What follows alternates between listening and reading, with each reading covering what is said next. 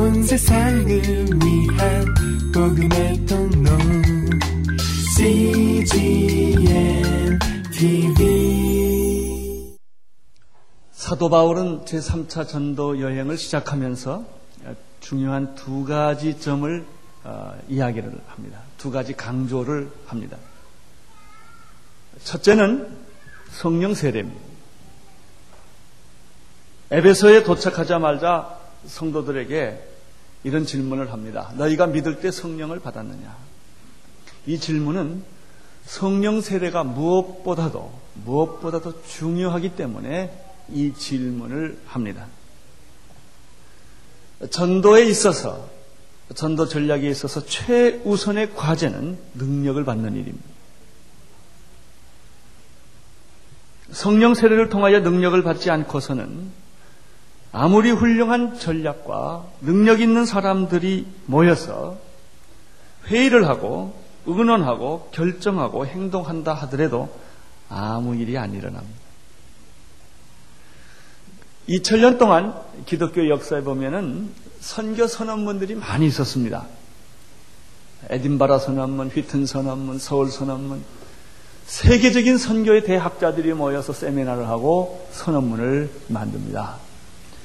선언문을 만든다고 해서 선교가 되지 않습니다. 여의도에 수백만 명이 모인다고 해서 선교가 되지 않습니다. 선교지에 사람을 보낸다고 해서 선교가 되는가? 그렇지 않습니다. 성령의 능력이 있어야만 선교는 이루어집니다.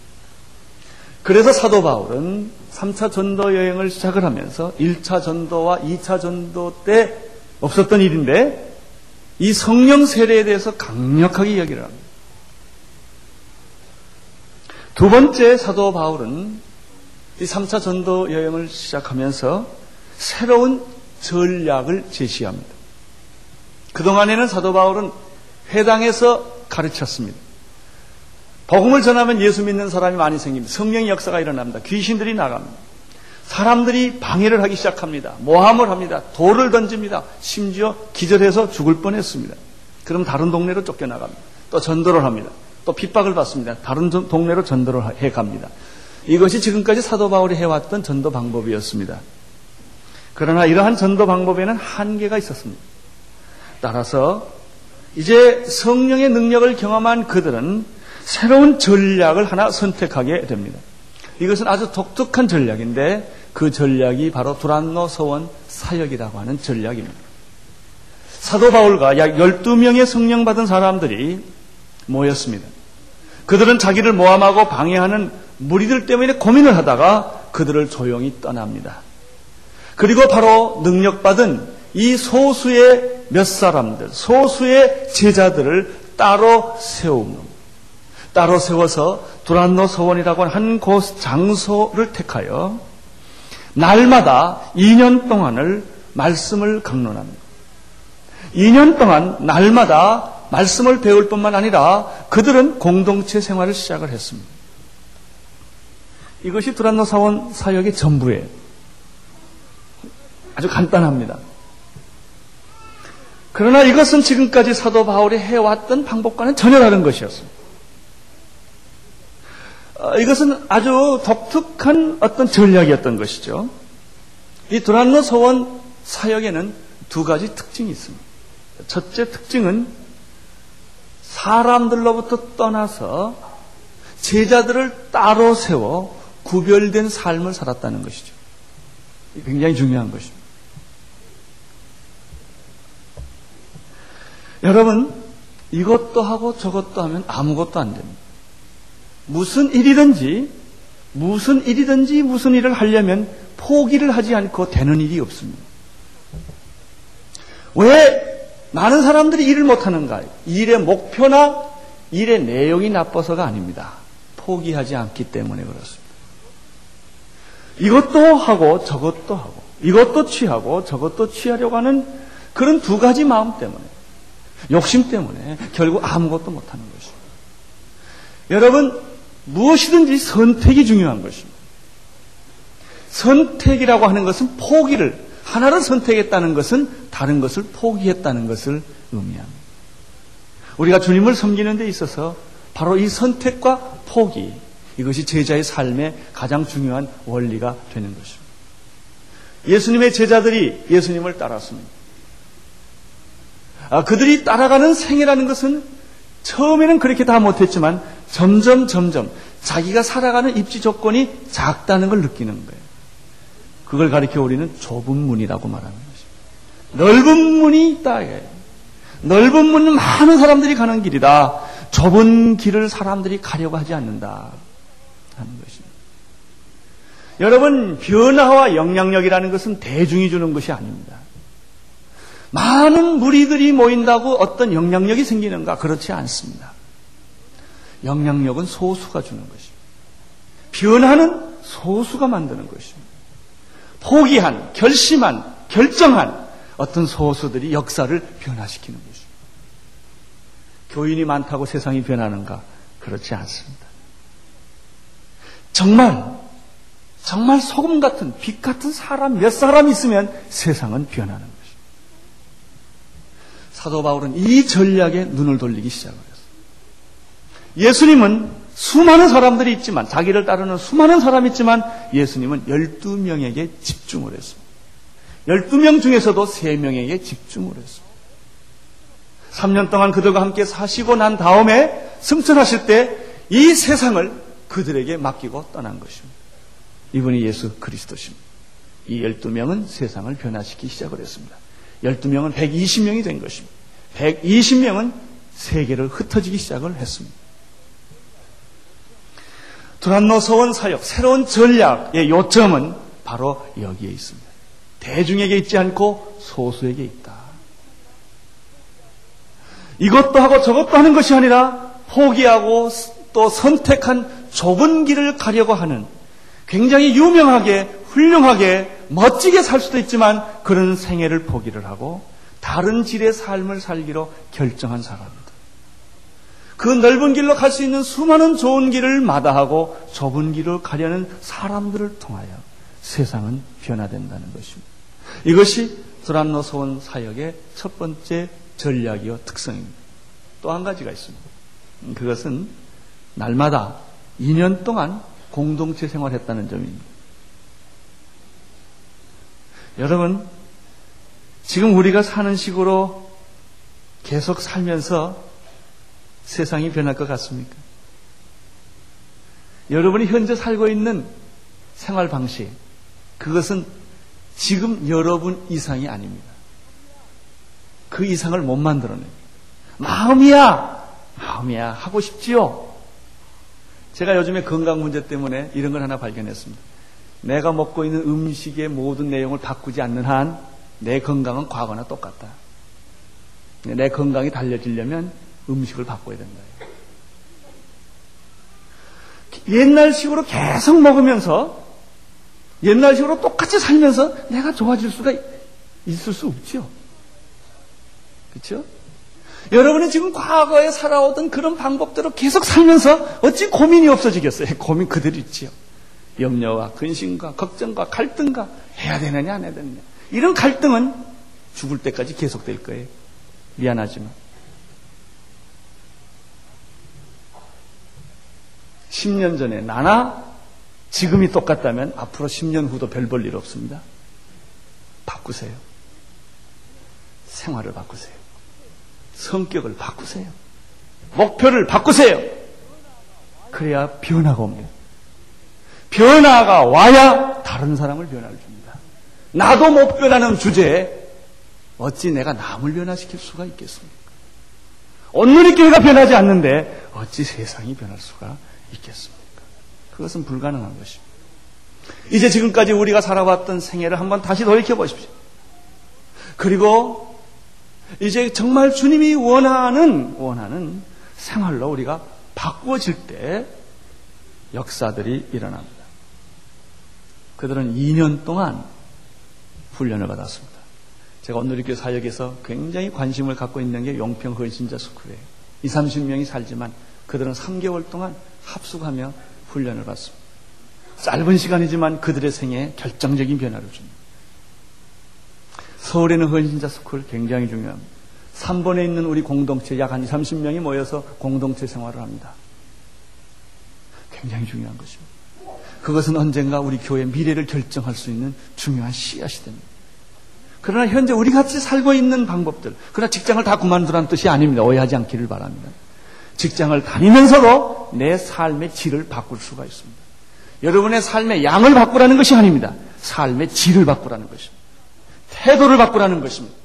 내가 직장에 있지만 영평이나 헌신자나 삼번이나 어디 선교사로 가는 사람과 똑같은 질의 삶을 살기로 결정하면 변화가 오는 것입니다.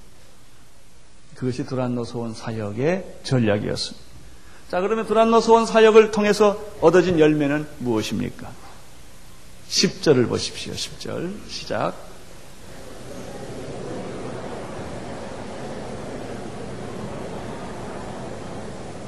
첫째는 아시아에 사는 유대인과 헬라인들은 모든 사람들이 복음의 소식을 듣게 되었다는 것입니다. 역설입니다. 돌아다니고 이 얘기를 해야 들을 거 아니겠습니까? 1차, 2차 전도는 그렇게 했어요. 그러나 3차 전도 여행은 그렇게 돌아다니는 일을 포기하고 한 곳에서 사람들을 떠나서 집중적으로 그들이 기도하고 말씀을 공부하고 공동체 생활을 통하여 훈련을 했어요. 그랬더니 아시아에 있는 헬라인과 유대인이 다 주의 복음을 듣게 되었다. 이것은 우리가 이해할 수 없는 방법이에요. 영적인 영향력이에요. 여러분, 갬비아에 있는 이지한 목사님이 그곳에서 한 곳에 있으면 그렇게 멀리 먼 곳에 계시지만 그분의 한 영향력은 지구를 덮어버리는 거예요. 제주도 갔다고 영향력을 못 주는가? 그렇지 않아요. 서울에 있으면 잘났나? 그렇지 않아요. 시골에 가도 이름 없는 곳에 가도 정말 그가 하나님을 사랑하고 하나님을 위하여 헌신하는 삶을 살면 그 영적인 영향력이 지구를 덮는 거예요. 장소가 중요하지 않습니다. 위치가 중요하지 않습니다. 당신이 누구냐가 중요합니다. 당신이 뭘 하고 있느냐가 중요해요. 직장을 버렸느냐 안 버렸느냐도 중요하지 않아요. 안 버려도 괜찮아요. 당신이 그 직장에서 무슨 생각을 하느냐 이게. 그 돈을 벌어 가지고 뭐에 쓰려고 하느냐 이거예요. 이게 중요해요. 그것이 결정이 되면 변화가 일어나요. 영향력이 생겨요. 세상이 변하는 것입니다. 그런 축복이 여러분에게 있게 되기를 바랍니다. 여러분은 여러분의 직장을 변화시킬 수도 있고 여러분의 직장의 노예가 될 수도 있어요. 월급쟁이에요, 그냥. 어떤 것을 선택하시겠습니까? 두 번째 열매는 11절과 12절에 있습니다. 11절과 12절 시작.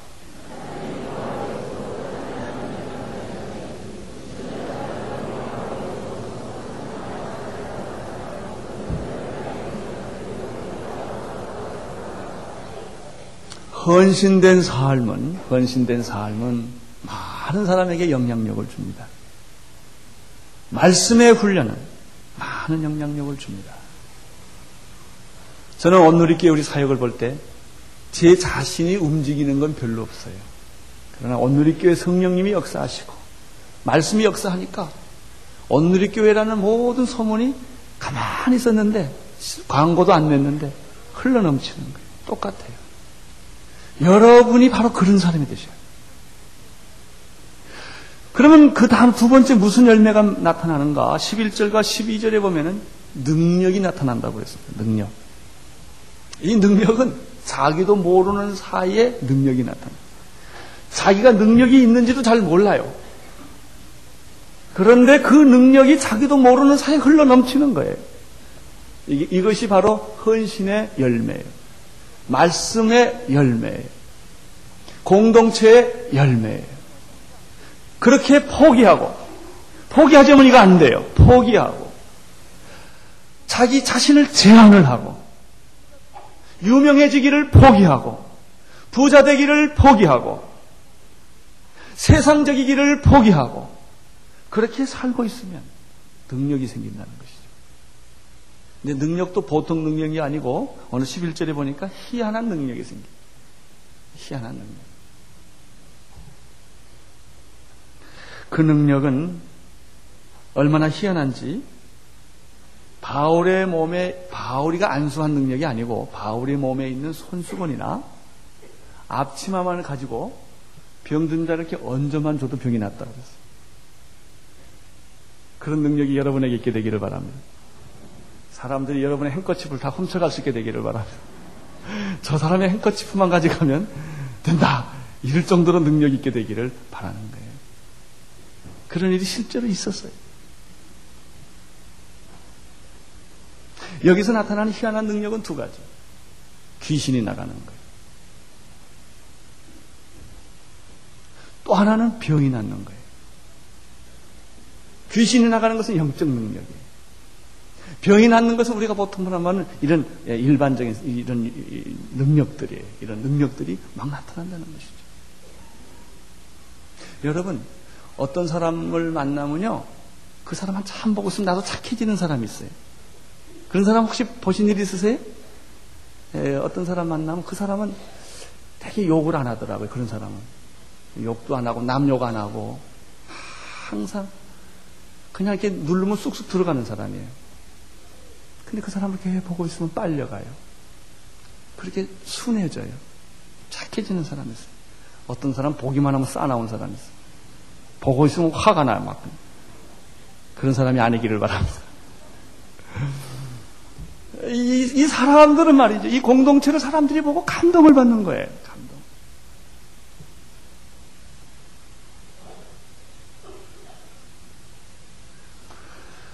오늘 우리 시대의 문제는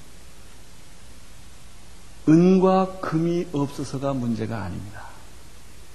베드로는 은과 금은 내게 없거니와 내게 있는 것으로 내게 주노니 곧 나사렛 예수 그리스도의 이름으로 일어나 걸어라 그랬습니다. 그때 일어나 걸었습니다. 현대 교회를 보면 은과 금이 너무나 많습니다. 오늘이 교회만 해도 얼마나 좋습니다. 또, 또 집을 짓습니다. 사람도 있고, 돈도 있고, 방법도 있고, 다 있어요. 그러나 현대교회의 치명적인 약점. 우리에게 이제는 은과 금은 있지만 영향력도 있지만 이제 함부로 누가 교회를 깔보지도 못해요. 그런 어떤 세상적인 영향력도 있지만 우리는 비참하게 비참하게도 나사렛 예수 그리스도 이름으로 일어나 걸으라고 하는 내적인 능력은 없다. 그럼 얼마나 비참하겠습니까? 그것이 현대교회예요. 교회가 이렇게 많고 예수 믿는 사람이 이렇게 많은데도 세상이 안 변합니다. 그것은 숫자는 있고 사람은 있는데 능력이 없다는 것입니다. 오늘 우리에게 필요한 것은 능력이에요. 영적인 능력이에요. 예수님으로부터 오는 이 능력이 필요하죠. 귀신을 내쫓을 수 있어야 돼요. 나는 오늘 의 교회가 병을 다 고칠 수 있는 능력을 갖게 되기를 바라는 것입니다. 한 에피소드가 있습니다. 13절부터 16절까지가 에피소드입니다. 읽어 주십시오.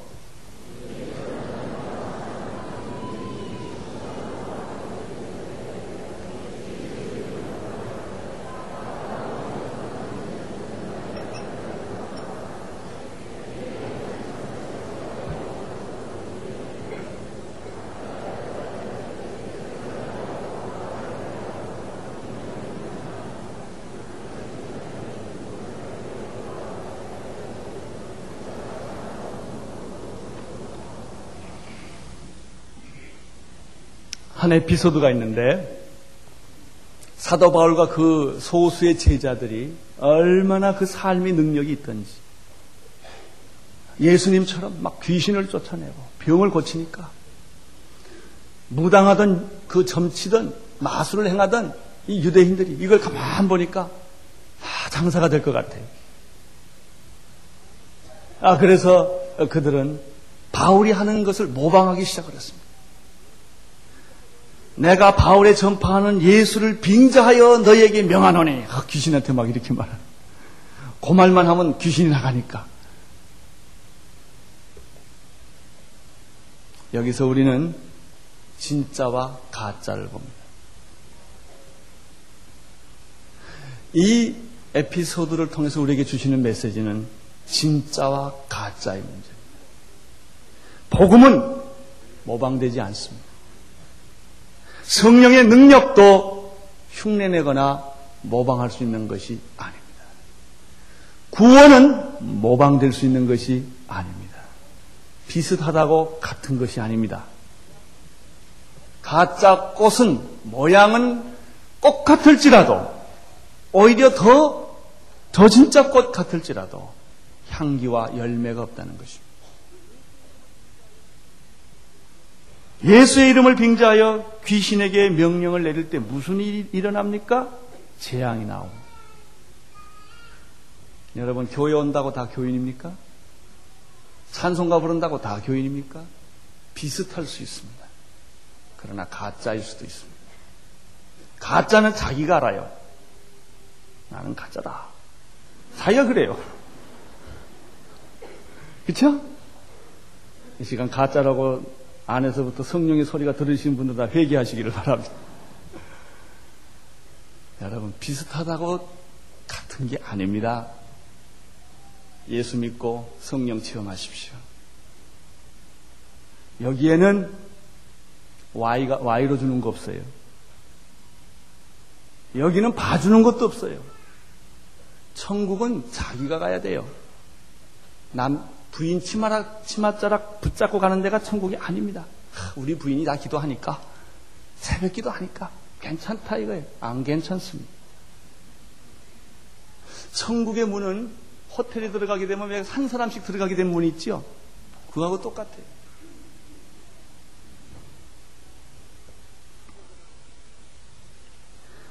(15절을) 보십시오 (15절) 시작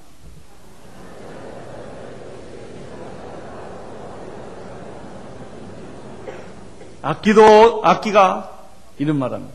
참 재밌어요. 내가 바울도 알고 예수도 알지만 너는 누구냐? 그래.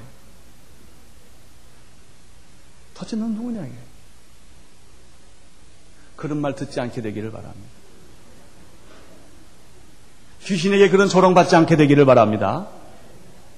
여러분 안에 말씀이 있어야 돼요. 여러분 안에 예수님이 계셔야 돼요. 여러분 안에 생명이 있어야 돼요. 그 생명은 사람들의 빛이라. 어둠이 빛을 이해도 못하고 이기지도 못한다.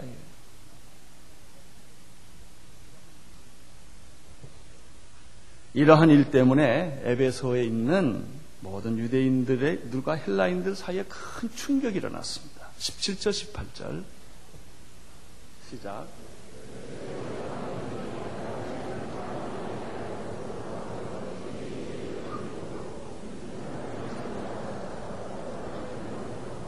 첫째는 하나님을 경외하고 두려워하는 영적 분위기가 생긴 거예요. 영적 사건은 하나님에 대한 경외심을 일으킵니다. 이 경외심은 우리에게 부흥과 신앙을 가져오게 하는 것입니다. 하나님에 대한 두려운 마음과 경외하는 마음은 인간의 오만과 방자함이 무너지게 하는 것입니다. 여러분, 교회는 들어오자마자 여기 하나님이 계신다라고 하는 두려움이 있어요. 그것은 무섭다는 것이 아니라 경외심이라는 거예요. 하나님에 대한 참 전율. 여기는 하나님이 계시는구나. 교회를 보자마자, 교회를 들어오자마자. 이런 생각을 하, 못하는 사람들은 교회 오면 쓸데없는 소리를 막 해요. 세상 소리 막 갈등 없이 해요. 왜 하나님이 안 보이니까. 이 소리 저 소리 막 하고 싶은 소리 다 해요, 교회 와서. 그건 교회 아니에요. 그건 시장 바닥이죠. 그건 극장이에요. 연극을 볼 때는 그럴 수가 있어요. 그러나 교회에서는 우리가 하나님을 보는 거예요. 하나님을 느끼는 것이죠. 하나님 앞에 서 있는 것이에요. 이게 교회예요. 영적 사건이 일어났을 때 그들은 하나님에 대한 경외심이 나타나는 거죠. 두 번째입니다. 하나님을 알고 두려워했습니다. 그 다음에 주 예수의 이름을 어떻게 했죠? 높였습니다. 두 번째는 예수님의 이름이 높여진 것입니다. 가짜 유대인들의 위선이 드러났습니다. 아마 그 사람들은 이런 생각을 했을 거예요. 예수가 진짜구나. 아, 예수가 진짜구나. 그런 생각을 하는 순간에 그들은 예수님의 이름을 찬양하기 시작합니다. 예수님은 하나님의 아들이시요, 참매시하여, 우리의 구원자시요, 우리의 생명이시구나. 그분의 이름을 높이고, 그분을 영화롭게 하며, 그분의 이름을 선포하는, 이제 그분의 이름 앞에 무릎을 꿇는 이런 일들이 막 생기는 것이죠. 첫째 하나님에 대한 경외심이에요. 두 번째는 예수 그리스도의 이름을 높이는 일이 일어납니다. 세 번째는 18절에 나타납니다. 18절. 시작. 믿는 사람들이 회개하기 시작을 합니다. 안 믿는 사람이 회개하는 것이 아니라 믿는 사람까지도 회개하기 시작을 합니다. 복음의 결과는 하나님에 대한 경외심을 만들고 하나님에 대한 경외심은 예수님의 이름을 높이게 하고 예수님의 이름을 높이는 것은 예수님을 영접하게 하는 것이죠. 예수님의 이름을 영접할 때 무슨 일이 생깁니까? 자기 자신이 드러나는 거예요. 회개하기 시작합니다. 이것을 가리켜 우리는 부흥이라고 말합니다. 부흥이. 회개 없이 진정한 부흥은 일어나지 않습니다. 마음이 가난한 사람은 복이 있나니 천국이 저희 것이요. 누가 복이 있습니까? 자기가 한참 괜찮다고 생각하고 살아왔던 사람. 이만하면 세상적으로, 학문적으로, 경제적으로, 어, 모든 인간관계에 있어서 내 나름대로 참 잘 살아왔다고 생각을 합니다. 믿는 사람이가 안 믿는 사람은 똑같아요. 어느 날 갑자기 그가 자기 자신의 내면의 세계를 들여다봤어요. 깡통. 아무것도 없어요. 비참해요. 너무나 비참해요. 건더기에 뭐 하나 건질 게 없어요. 자기 자신. 그렇게 처절하게 깡통해요, 자기가. 자기가 그렇게 아무것도 아닐 줄 몰랐어요. 하나님 앞에서. 파산된 마음, 부도난 마음. 내 영혼이 부도난 거예요. 이 사람이 그걸 보고 기가 막힌 거예요. 이것이 가난한 마음. 너무너무 기가 막히니까 울고 싶은 거예요. 통곡하고 싶은 거예요. 가슴을 치고. 내, 내가 이렇다니, 내가 이렇다니. 난 사람들이 그렇게 나, 나, 한테 말 안 했는데. 내가 이런 사람이야. 통곡을 해요. 이게 애통이에요, 애통. 애통하는 자는 복이 있나요? 애통하는 사람은요, 떠들지 못해요. 자기 얘기 못해요. 코가 석전에 빠져요. 눈물이 앞을 가려요. 그러니까 그 사람이 온유해질 수밖에. 그래서 온유해지죠. 낮아지죠. 이제는 옛날처럼 남한테 야단 안 쳐요. 남한테 충고 안 해요. 그런 거 할 수 없어요. 이 온유하면 온유는 하나님을 바라보게 돼 있어요. 하나님의 의를 사모하고 하나님의 의에 대해서 목마르고 굶주리게 되는 것이죠. 하나님은 이런 사람을 가리켜 복 있는 사람이라고 말씀하셨습니다. 예수님을 만났던 사케요. 그는 뽕나무에 올라가서 예수님의 행차를 보았습니다. 뽕나무에 올라간 사케오를 알고 있었던 예수님. 그는 어떤 시점에서 사케오를 쳐다봤어요. 예수와 사케오와 눈이 맞았어요. 그 순간에 예수님이 아주 얼굴이 정말 웃음이 꽉 찼을 거예요. 사케오야, 내려와라. 내가 네 마음을 다 알았다. 오늘 나는 내 집에 가고 싶다. 사케오가 막 미끄러졌을 거예요. 아마 뽕나무에서 그냥 쫙. 예수님 앞에 막 갔어. 그가 한 말이 굉장히 중요합니다. 예수님 앞에 가서 넙적 엎드리면서 하는 말이 주여 내 소유의 절반을 가난한 자에게 주겠습니다. 내가 지금까지 누구한테 사기친 거 있으면 사배를 갚겠습니다. 이게 사케오예요. 예수 만난 사람이에요. 예수를 만나면 이런 일이 생겨요. 예수님이 소유의 반을 가난한 데 사는 사람 주라 이런 말 하신 일이 없어요. 근데 그런 일이 생기는 것이죠. 은혜 받은 증거가 회개요. 성령 받은 증거도 회개입니다. 거룩하신 하나님이 우리에게 임재할 때 접촉하는 순간에 우리는 우리 안에 더러운 것들이 다 드러나게 돼 있다고. 사도행전 2장 38절에서 오순절날 베드로는 설교를 했습니다. 사람들이 가슴을 찢고 옷을 찢고 통에 작업을 했습니다. 우리가 어찌하면 좋을꼬? 베드로는 다음과 같은 말을 했습니다. 너희가 회개하여 각각 예수 그리스도의 이름으로 세례를 받고 죄 사함을 받으라. 그리하면 성령을 선물로 받으리라. 자, 그러면 이 사람들이 통해하고 자복한 내용은 무엇입니까? 19절입니다. 19절 시작.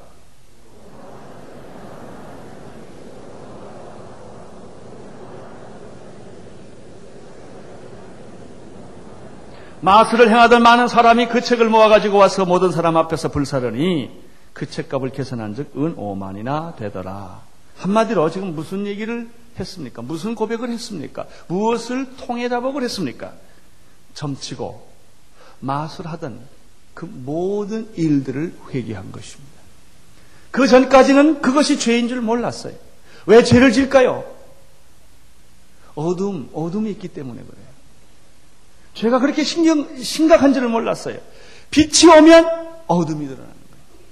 우리 방에 쓰레기가 가득해요. 불이 꺼졌기 때문에 아무도 몰라요. 불을 켜면 쓰레기들이 다 보이는 거예요. 그 당시 점치는 사람들과 무당 역할을 하는 사람이 많이 있었습니다. 그들은 이 성령의 역사 앞에 있을 때 그들은 자기들이 가지고 있던 모든 책들을 다 가지고 왔습니다. 은 5만에 해당한다고 그랬습니다. 현대 가격으로 얼마가 될지 정확할 수가 정확하지는 않습니다만은 이것은 굉장히 많은 액수의 돈이다. 가치가 있다라는 뜻입니다. 어느 우리 사회는 점치는 사회가 되었습니다. 무당들이 하는 말을 무슨 신령한 말인 줄 알고 따라가는 그런 허무맹랑한 사회가 되었습니다. 책방에 가보세요. 토정 비결까지 소설로 만들어서 읽기 쉽게 만들어 놨습니다. 무당도 소설로 만들어졌습니다. 한군에 관한 소설이 얼마나 많은지요. 천기 누설한다 뭐 이래가지고 뭐 많아요. 기에 관한 기철학에 관한 소설들이 책들이 얼마나 많은지요. 그런 책들이 다 베스트셀러가 돼 있어요. 우리 민족이 원래 이 무당적인 배경이 있는 민족에다가 온통 사람들의 정신 세계가 전부 이런 것들로 가득 차 있어요. 책이 책뿐만 아닙니다. TV를 보십시오. 의도, 의도적으로 무당들이나 점치는 사들이 또 무슨 뭐 도사들이 나타나가지고 텔레비전에 얼마나 많이 왔다 갔다 하는지 몰라요. 다 마귀 장난들 하는 거예요. 뭐 그것이 알고 싶다 그래가지고 다 얘기를 해요.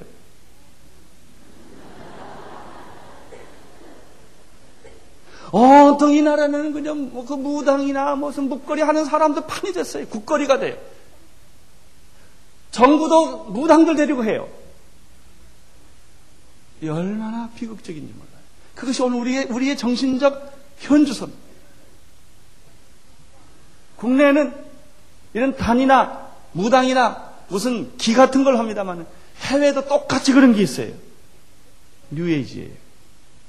걷잡을 수 없이 이 뉴에이지의 영향력이 태풍처럼 불고 있어요. 모든 영화에, 모든 음악에, 모든 미술에 다 들어와 있는 거죠. 제가 미국이나 이런 데 가면 꼭 들리는 데가 책방을 뒤지는 게 취미예요. 제가 10년 동안을 뒤져봤는데 책방을 변화가 나 있어요. 언젠가부터 모든 일반 책방에도 기독교 코너는 반드시 있기 마련인데 점점 없어져요. 기독교 책. 그 자리에 뉴에이지 책이 들어와요. 기독교 책이 한 shelve가 있다면 뉴에이지 책은 네, 다섯 shelve가 돼요. 다 바뀌어졌어요. 사람들의 마음이 전부 뉴에이지로 바꾼 거예요.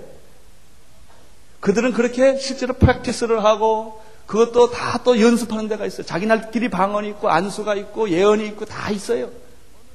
전부 이 어느 순간에 기독교의 무기력과 타락을 틈타서 이런 것들이 다 점령을 했어요. 그런 영향력은 지금 서울에도 무섭게 젊은이들 사이에 들어오고 있죠. 이 강력한 이것 중에서 강력한 무기가 음악입니다. TV는 보는 거예요. 책은 읽는 거예요. 음악은 체질화시키는 거예요. 음악을 계속 부르고 있으면 이게 자익게 돼요. 금방 쉽게 쉽게 사람이 변하는 거죠. 헤비메탈이나 뉴에이지 음악이나 사탄의 음악들이나 이런 음악들이 지금 전 세계 빌보드 차트에 있는 게 다 그런 음악들로 깍쳤어요. 건전한 음악이란 건 찾아볼 수가 없어요. 그 가사의 내용들이 얼마나 추악하고 얼마나 사탄적인지 이루 말할 수가 없어요. 그런 음악들을 우리 자녀들이 밥 먹듯이 그걸 듣고 있는 거예요.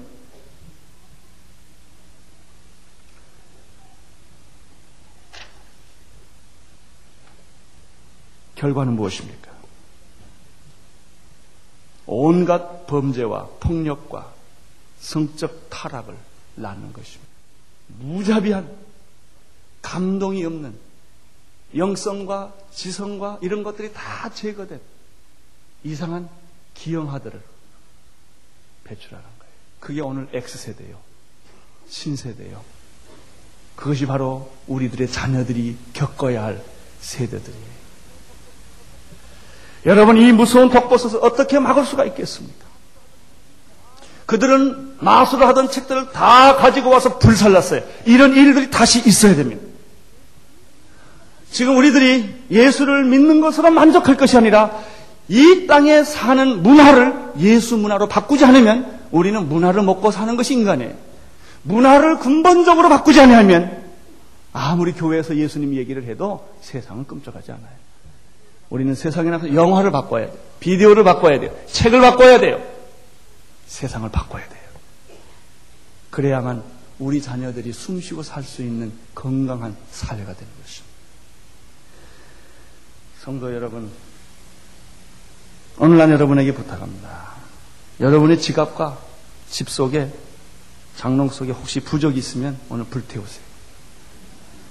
아니에요. 웃을 일이 아니에요. 예수 믿는 사람도 가지고 있더라고요. 불태우세요. 제가 옛날에 어느 유명한 감독, 영화 감독을 성경 공부를 같이 했는데 성경 공부 끝나고 나니까 같이 이제 떡을 먹고 차를 마시는데 뭐 타는 냄새요. 그래서 아, 뭐 성경 공부하는데 또 담배를 피우나 그렇게 봤더니 부족을 태우고 있더라고요. 자기 마누라 거기다 집어넣어줬대. 뭐 몇백만 원짜리 부족이래요. 그런 일이 있게 되기를 바랍니다. 부족을 태우세요. 여러분의 집에 폭력과 음란을 자극시키는 비디오 테이프 오늘 다 없애세요. 남 주지 마세요. 없애버리세요. 망치를 두드러 패버리세요. 그런 것이 있으면 여러분의 가정이 걸어가지 않습니다. 여러분의 영혼을 타락시키고 오염시키는 모든 나쁜 음악 테이프를 다 버리세요. 경배와 찬양을 할 때마다 이 테이프를 다 모읍니다. 산더미처럼 쌓입니다. 지난번에 제가 홍콩에 그 경배와 찬양 갔더니 어느 예쁘게 생긴 고등학생이 테이프를 들기 무거울 정도 날 줘요. 테이프 불태운다고 해서 가져왔대요. 정책에다 갖다 달래요. 그러면서 그 자매 얼굴 속에 있는 기쁨을 제가 봤어요. 나는 이겼다. 이런 표정이 있어요. 나는 이겼다. 여러분도 그런 표정 있게 되기를 바랍니다. 이 마귀의 문화를, 마귀의 음악을 대적하게 만든 음악이 경배와 찬양이에요. 그 특이해요. 이건 보통 음악이 아니에요. 왜? 이 무서운 사탄의 음악을 막아야 되기 때문에. 나는 다음 주일날 우리 교회도 그런 거 통을 하나 만들어 놓을까 정도 생각했어요.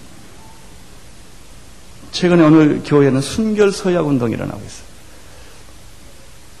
결혼하기 전에 사람들이 순결 반지를 교회가 끼워주고 결혼하기 전까지 순결을 지키자 하나님 앞에서 이런 운동이 일어나고 있어요.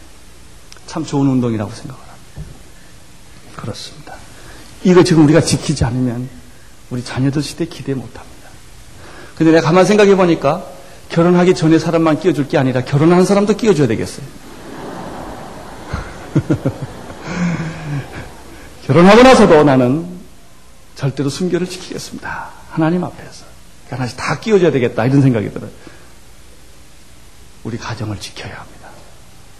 우리 자녀들 지켜야 합니다. 말씀으로 지켜야 합니다. 성령으로 지켜야 합니다. 20절을 보십시오. 시작. 이와 같이 주의 말씀이 힘이 있어. 뭐 됐지요? 그 다음에? 예, 부흥이 일어났어요, 부흥이. 왜? 포기했기 때문에. 좁은 길을 선택했기 때문에. 내가 주님을 위해 살기로 결정을 했기 때문에.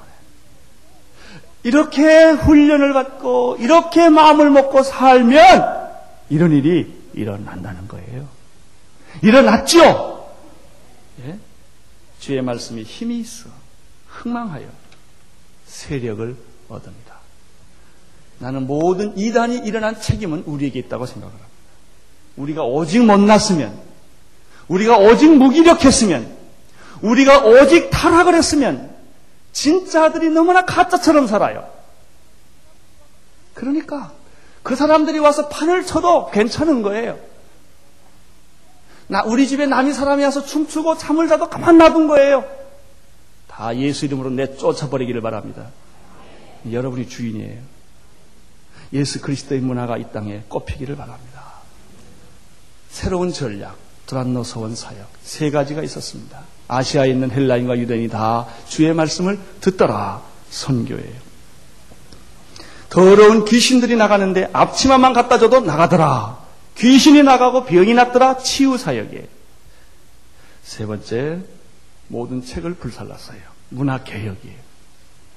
세상 문화를 그리스도의 문화로 바꾸는 일을 했습니다. 오늘 의 교회가 일을 하기를 바랍니다. 여러분이 이 일을 할 수 있게 되기를 바랍니다. 그러기 위해서는 성령 세례를 받으십시오. 온 세상을 위 한 복음의 통로 CGM TV